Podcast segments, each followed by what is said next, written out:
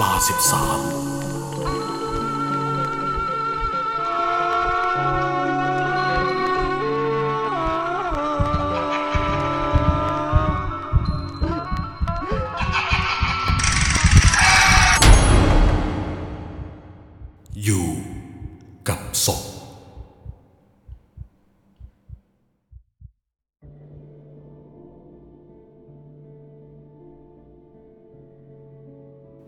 ชื่อโต้งครับ เดิมทีผมอยู่หมู่บ้านชนบทแห่งหนึ่งทางภาคอีสานย้อนไปเมื่อตอนที่ผม อยู่ในช่วงวัย 17 ปี ก่อนที่ผมจะขึ้นกรุงเทพ เพื่อมาหางานทำจำได้ว่าตอนนั้น ผมรับจ้างทำไรอ้อยเป็นรายวัน ให้กับกำนันท่านหนึ่งของหมู่บ้านที่ผมอาศัยอยู่ทำอย่างนี้อยู่หลายเดือน จนมีอยู่ช่วงหนึ่ง ที่ต้องหยุดพัก เพราะกำนันมีลูกจ้างมากเกินความต้องการ มันจึงกลายเป็นช่วงที่ว่างงาน แต่ด้วยความที่เป็นคนที่อยู่นิ่งไม่ได้ ต้องคอยหาอะไรทำตลอด จนกระทั่งเวลาสี่ทุ่มของวันวันหนึ่ง ตน เพื่อนคู่หูอีกคนของผม ติดต่อเข้ามาถามว่า ผมอยู่บ้านหรือเปล่า พอที่จะวางนั่งรถไปเป็นเพื่อนมันไหม่ พอจะว่างหรือเปล่าวะ ข้าอยากให้เองนั่งรถไปเป็นเพื่อนข้าหน่อย เออ เอาดิ กำลังเหงาอยู่พอดี ว่าแต่เองจะไปไหนวะ ผมตอบตกลงในทันที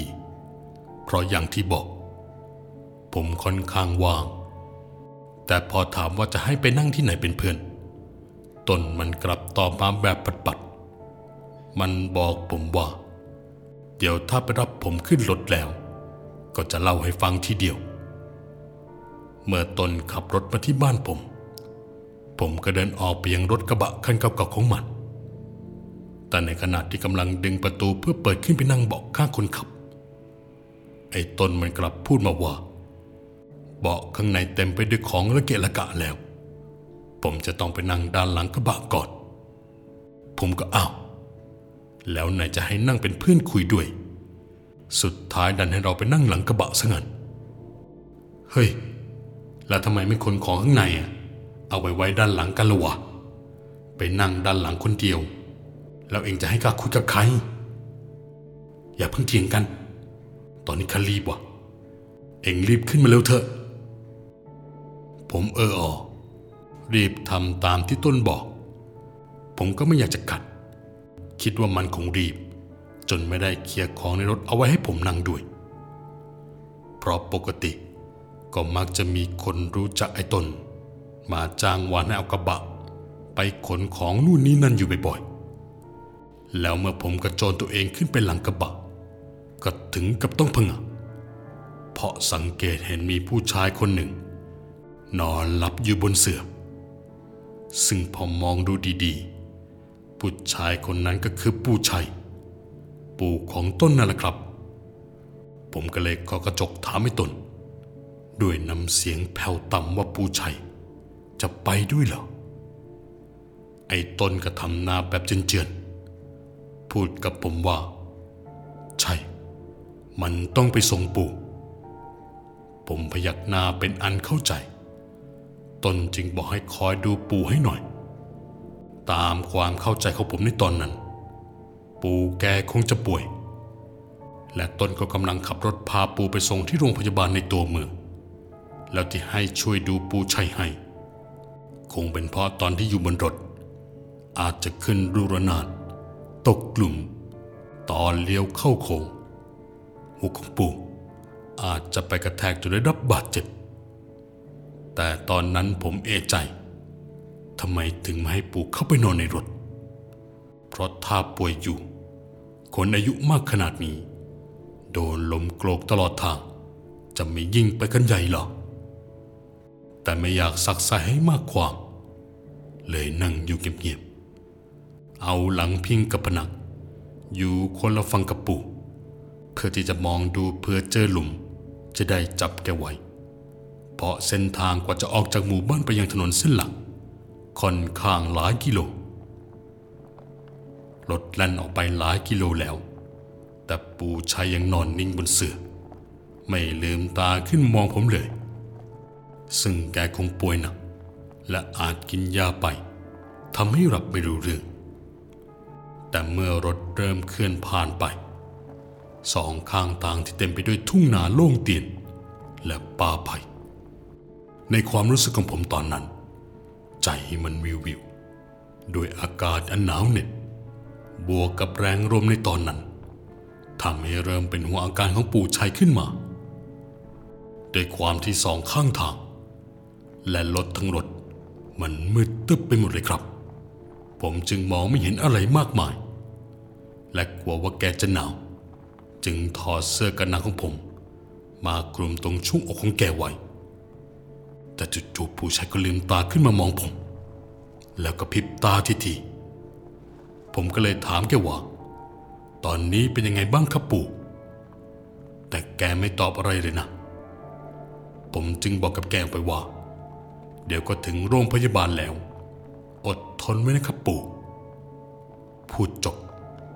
ปู่ชัยก็ลุกขึ้นมานั่งจ้องหน้าผมทำหน้าชงน แล้วแกก็เอาเสื้อขึ้นมาห่มตัวเองเอาไว้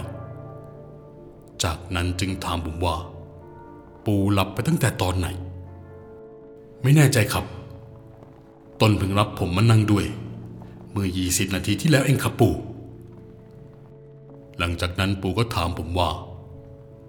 ตอนเป็นเด็ก ผมเป็นคนกลัวผีหรือเปล่า ผมตอบออกไปว่า กลัวมากสิครับปู่ ก็ตอนเด็ก แม่ผมเคยเล่าว่าหมู่บ้านเรา มีผีแม่ไม้แถมยังต้องทาเล็บทาปากให้ผมกับน้องอีกด้วย ปู่หัวเราะอยู่ในลำคอ แต่แทนที่ผมจะรู้สึกว่า นั่นเป็นบทสนทนาที่ขบขัน แต่ดันทำเอาผม แอบขนลุกขึ้นมาดื้อกับการพูดถึงผีในยามวิการแบบนี้ แถมปู่ยังถามต่ออีก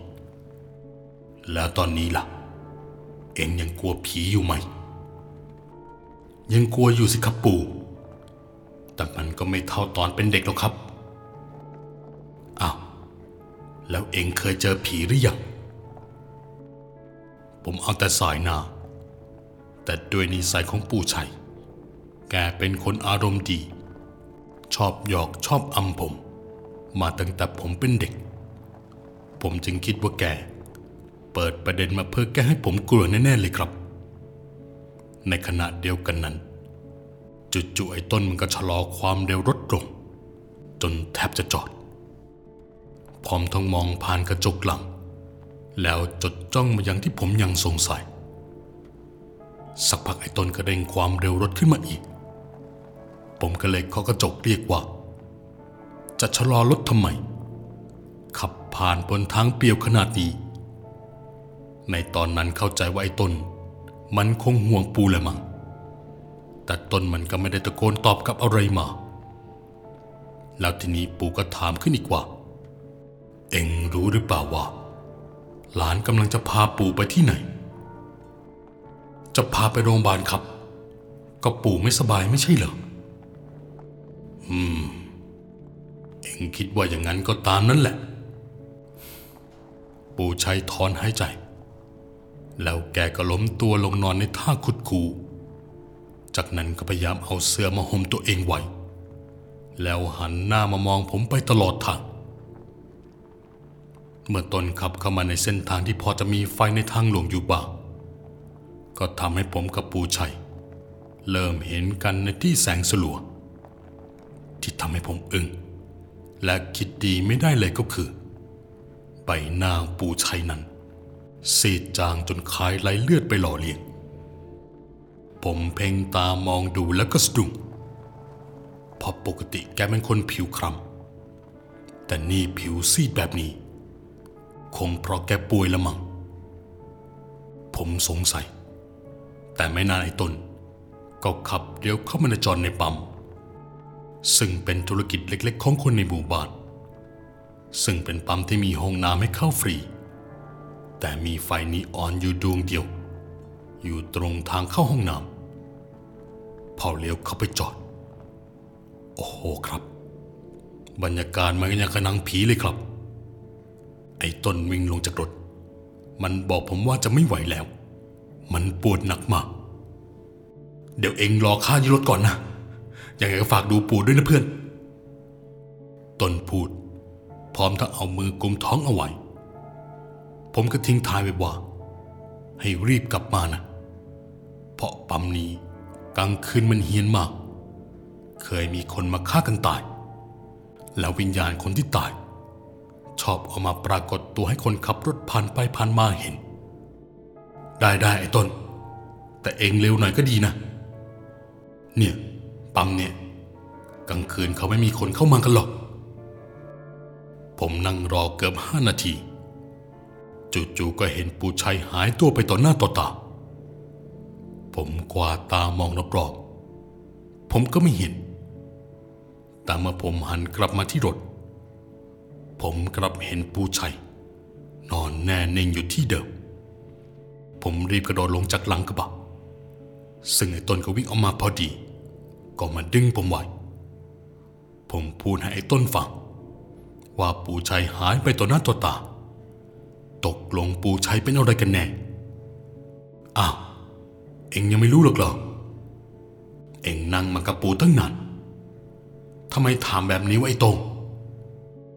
รู้อะไรก็ปู่เองป่วย แล้วเองก็กำลังพาปูไปหาหมอไม่ใช่เหรอ ผมเล่าว่านั่งคุยกับปู่ชัยมาเกือบทั้งทางทำให้ตน ถึงกับร้องเสียงหลงถามว่าไม่ได้อำมันใช่ไหม จะเป็นไปได้ยังไง ที่ปู่จะลุกขึ้นมานั่งคุย ในเมื่อปู่ตายไปแล้วศพก็ถูกห่อเสื้ออยู่หลังกระบะต้นพูดจบ ก็รีบชะโงกหน้าดู เห็นว่าเสื้อที่มัดร่างปู่ใช้มันหลุดออกมาจนหมด ต้นเข้าใจมาตลอดว่า ผมรู้ว่าที่นอนอยู่คือศพ ปู่ชัยเสียพอนอนไหลตายไปเมื่อช่วงเกือบสองทุ่ม แล้วญาติพี่น้องที่อยู่ตรงนี้ มีแค่ต้นเพียงคนเดียว ต้นจึงขับรถเอาร่างของปู่ไปส่งให้กับป้าแตน ลูกสาวคนเล็กของปู่ ซึ่งห่างจากบ้านปู่ไปห้าสิบกิโล ความจริงจากปากไอ้ต้นนั้นทำให้ผมรู้สึกกด แต่ก็ไม่สามารถด่าได้เต็มปากเพราะว่าตนพึงสูญเสียญาติผู้ใหญ่ที่รักไป อีกอย่างการขับรถมากับร่างอันไร้วิญญาณของปู่เพียงลำพัง ก็คงทั้งเศร้า และเสียวสลังไม่น้อย ตนขอโทษขอโพยผมยกใหญ่ บอกไม่ได้ตั้งใจ แต่ไม่มีเพื่อนคนไหนเลย ที่ยอมมานั่งเป็นเพื่อน เห็นว่าผมสนิทกับปู่ชายพอสมควร ถึงได้มั่นใจว่าผมจะยอมนั่งไปเป็นเพื่อน ผมไม่รู้เลยว่าตลอดทั้ง 50 กิโลนั้น ผมต้องมานั่งอยู่กับศพของผู้ชายนานเกือบชั่วโมง ที่สำคัญแกสามารถขึ้นมาลุกนั่งคุยกับผมได้ แบบเหมือนตอนยังมีชีวิตอยู่ ผมสั่นไปหมด แต่พยายามทำใจเย็นแล้วหันไปชะโงกหน้ามองดูปู่ของเพื่อนที่ตัวผมเองก็ผูกพันกับเขามาตั้งแต่เด็ก ข้าขอโทษอีกครั้งนะเพื่อน แต่ข้าจำเป็นวะข้าไม่มีใครจริง ๆ อย่างไงเองช่วยนั่งเป็นเพื่อนปู่ต่อที่ธนเพื่อนไม่อย่างนั้นปู่ชัย ต้องกิ้งไปกิ้งมา ข้าสงสารปู่ ผมได้ฟังอย่างนั้น ก็รู้สึกเห็นใจเพื่อนขึ้นมา ผมตอบตกลง ทั้งที่ใจมันยังสั่นไม่หาย ซึ่งตนก็บอกให้ผม ช่วยขึ้นมาเอาเสือพันร่างของปู่ไว้ โดยที่ผมเป็นคนจับ แล้วต้นเป็นคนมัดเชือก การพันร่างของปูชัย ใช้เวลาไม่ถึง 15 นาที ต้นก็เดินขึ้นไปนั่งบนรถ แต่จังหวะนั้น ผมก็ได้ยินเสียงฝีเท้าของคนเดินอยู่ในปั๊ม เมื่อพยายามหันไปมองรอบๆก็กลับไม่พบว่าจะมีใคร พร้อมกันนั้นต้นกระดันสตาร์ทรถไม่ติดอีก ตอนนี้ระแวงทั้งผีปู่ มยังระแวงเสียงฝีเท้านั่นด้วย ยิ่งมันนึกได้เรื่องคนยิงกันตายในปั๊มแห่งนี้ มันทำให้ผมขนหัวลุกขึ้นมาในทันที ไอ้ต้น รถเป็นอะไรทำไมสตาร์ทรถไม่ติดสักทีวะ ผมถามอย่างเร่งเราเพราะได้ยินเสียงฝีเท้าเดินวนไปวนมาอยู่ในปั๊มและเข้ามาใกล้ทุกที ไม่รู้เหมือนกัน อยู่ๆทำไมเป็นอย่างนี้ไปได้ ร้อยวันพันปีไม่เคยจะเป็น ต้นตะโกนออกมาบอกกับผมด้วยความรู้สึกหัวเสีย แล้วทันใดนั้นเอง ก็ปรากฏเป็นผู้ชายร่างกำยำเดินฝ่าความมืดออกมาจากห้องน้ำปั๊มผมเห็นเลยว่าเขาจงใจเดินมาหาพวกเราที่รถ แสงไฟดวงหนึ่งในปั๊มที่มันสว่างขึ้นมาเองทำให้ผมกับตน มองเห็นเขาไม่ชัดนักแต่พอที่จะรู้ว่าเป็นชายวัยประมาณ 30 ผิวสีแทน รูปร่างกำยำใส่เสื้อยีนกับกางเกงยีนสีดำขาดขาดๆเขาหยุดอยู่ตรงตู้จ่ายน้ำมัน แล้วมองตรงมาอยังจุดที่เราจอด ในความรู้สึกแรกของผม มักถูกเสมอ ผมคิดว่าเขาไม่น่าจะใช่คน ราะปั๊มนี้ไม่น่าจะมีใครมานอนเฝ้า ผมกับต้นจะงกหน้าปรึกษากัน โดยที่ไม่มีใครลงจากรถ แล้วทันใดนั้นเอง ผมหันไปมองดูผู้ชายคนนั้นอีกครั้ง ผมเห็นว่าเขาค่อยๆฉีกยิ้มให้กับพวกเรา แต่ถ้าไม่ใช่ผีก็อาจจะเป็นโจรพอคิดได้อย่างนั้น ผมเด้งให้ไอ้ต้นสตาร์ทรถให้ติดเร็วๆ ในจังหวะนั้นไอ้ต้น หันไปมองยังชายคนนั้น แล้วพูดออกมาว่าข้าว่าไม่ใช่คน เอ็งพูดบ้าอะไรวะ รีบสตาร์รถเขาเถอะ ผมลังเลอยู่นาน ว่าจะชวนต้นวิ่งหนีเลยดีไหม เพราะชายคนนั้นกำลังเดินตรงมาที่รถเราและผมไม่เห็นขาของเขา มีเพียงแต่ช่วงหัวเขาขึ้นไป เป็นภาพที่สยดสยองจนผมแทบปากแต่อยู่ดีๆ เขาก็หยุดชะงักไป มันประจบเหมาะกับช่วงที่ต้นนั้น สตาร์ทรถติดพอดี ต้นไม่รอช้ารีบเหยียบคันเร่งออกไปในทันที ผมถอนหายใจโล่งอก กลับไปนั่งที่เดิม แต่แล้วสิ่งที่ทำให้ผมตกใจจนแทบช็อกอีกครั้ง มันคือการที่เห็นว่าปูชัย มาอยู่ในสภาพนั่งดังค่อมอยู่บนรถ ร่างกายทุกส่วนของแก ถูกห่อหุ้มไปด้วยเสื้อผืนนั้น ดวงตาคู่นั้นจับจ้องมายังผม ผมรู้ในทันทีว่าแกเป็นคนหยุดวิญญาณ ที่อยู่ในปั๊มให้เข้ามา ผมนั่งนิ่งคิดในใจว่า ปู่ชัยหยุดกวนผมได้แล้ว ผมกลัวแล้วนะปู่ผมกำลังจะไปส่งปู่ที่บ้านลูกสาวปู่นะ แล้วเหมือนจิตของผู้ชัยแกจะรับรู้ได้ว่าผม พยายามจะสื่ออะไร สิ่งที่ปรากฏต่อจากนั้น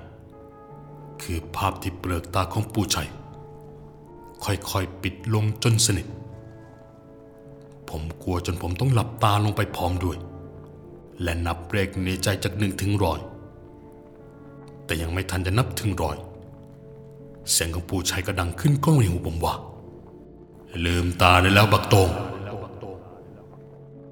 เสียงของปู่ชัยที่ก้องมาทำให้ผมต้องย้อนจำนวนค่อยๆรีตาขึ้นมองไปที่ร่างของแกอีกครั้งทำให้เห็นว่าทุกอย่างมันผ่านไปแล้ว ไม่มีแล้วปูชัย แกไม่ได้นั่งอยู่แบบเมื่อตะกี้ แต่กลับกลายว่าเป็นร่างที่ห่อหุ้มไปด้วยเสือนอนแน่นิ่งไม่ไหวติ้งใดๆ จังหวะที่รถตกหลุมเลือขึ้นลูกระนาดทำให้ผมต้องเอื้อมมือทั้งสองข้างไปคว้าปูชัยเอาไว้ ไม่ให้ไหลไปกระแทกกระสุนหนึ่งส่วนได้ของรถ ผมเอาแต่จ้องมองปูชัยด้วยใจหวาดระแวงบองใบหน้าที่เริ่มซีดเผือด แล้วพิจารณากายสังขารนั้นไปตลอดทั้งทางทำให้บางครั้งก็นึกปรงว่าชีวิตคนเราก็เท่านี้แหละครับ จวบจนกระทั่งตนขับรถถึงบ้านป้าแตนลูกสาวของปู่ชัย พวกเราช่วยกันแบกร่างของปู่ลงจากรถ แล้วรอให้ร้านมาส่งโรงศพในตอนฟ้าสว่างพอหลังจากนั้น ผมกับตนเราก็มานั่งคุยกันถึงเรื่องที่เจอมาที่ปั๊มตนบอกกับผมว่า ที่มั่นใจว่าชายคนนั้นไม่ใช่คน เป็นเพราะจำเรื่องที่ชาวบ้านเคยมาเล่าให้ฟังต่อกันมาว่า ผู้ชายที่ถูกยิงตาที่ปั๊มใส่ชุดตรงกับชายคนนั้นเป๊ะ ยิ่งเห็นร่างที่เคลื่อนเข้ามาหาเรา ยิ่งทำให้มั่นใจเลยว่า ไม่ใช่คน เพราะตนเห็นว่าเขาไม่มีขา เห็นมีแค่ช่วงหัวเขาขึ้นไป เหมือนที่ผมเห็น แล้วข้าถามหน่อย ตอนนั้นเองชะลอรถทำไมในที่เปลี่ยวๆจะไม่ชะลอได้ยังไง ก็ข้าเห็นเองนั่งคุยอยู่กับอากาศ ข้าไม่เห็นจริง ๆนะ ที่เราว่าปู่ลุกขึ้นมานั่งคุยอะไรด้วย คำตอบของตนทำให้ผมกระจ่างทุกเหตุการณ์ที่เผชิญมากับตัวเองในครั้งนั้น ทุกวันนี้ยังเป็นเรื่องที่ผม มักนำมารอให้เพื่อนคนอื่นได้ฟังว่า เคยได้พบกับเรื่องสยดสยองมาหนักขนาดไหน และเรื่องราวทั้งหมด ก็จบลงเพียงเท่านี้